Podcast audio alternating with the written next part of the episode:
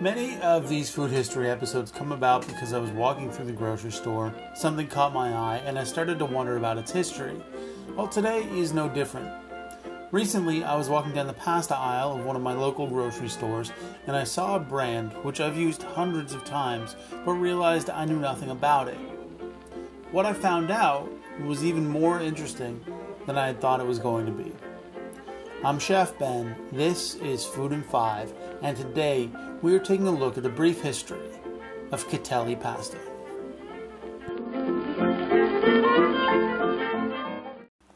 The story of Catelli pasta goes all the way back to 1845, when an Italian man named Carlo Catelli immigrated to Canada, Montreal specifically, from Lake Como, Italy, along with 50 other Italian families.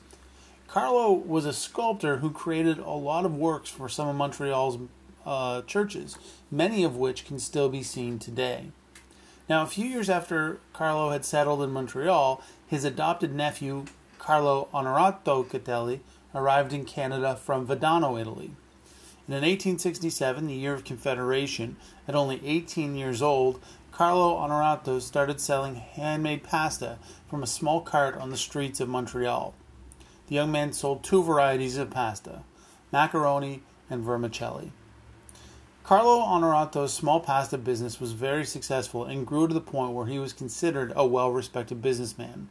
This allowed him to take a leading role in the growing Italian Canadian community, and in that leadership role, one of his notable achievements was helping to develop Little Italy in Montreal. He also developed the Society for Aid to Immigration and became president of the Montreal Chamber of Commerce. Interestingly enough, when I lived in Montreal, I actually lived right on the edge of Little Italy, though I had no idea that one of Canada's most successful pasta brands was born just a few blocks from where I had lived. Now, as time went on, Carlo Onorato Catelli's business continued to grow, and in 1920 he mechanized his pasta production, which allowed him to expand his line of products. Carlo, who had changed his name to Charles, died in 1937, and who took over the company after he died isn't exactly clear.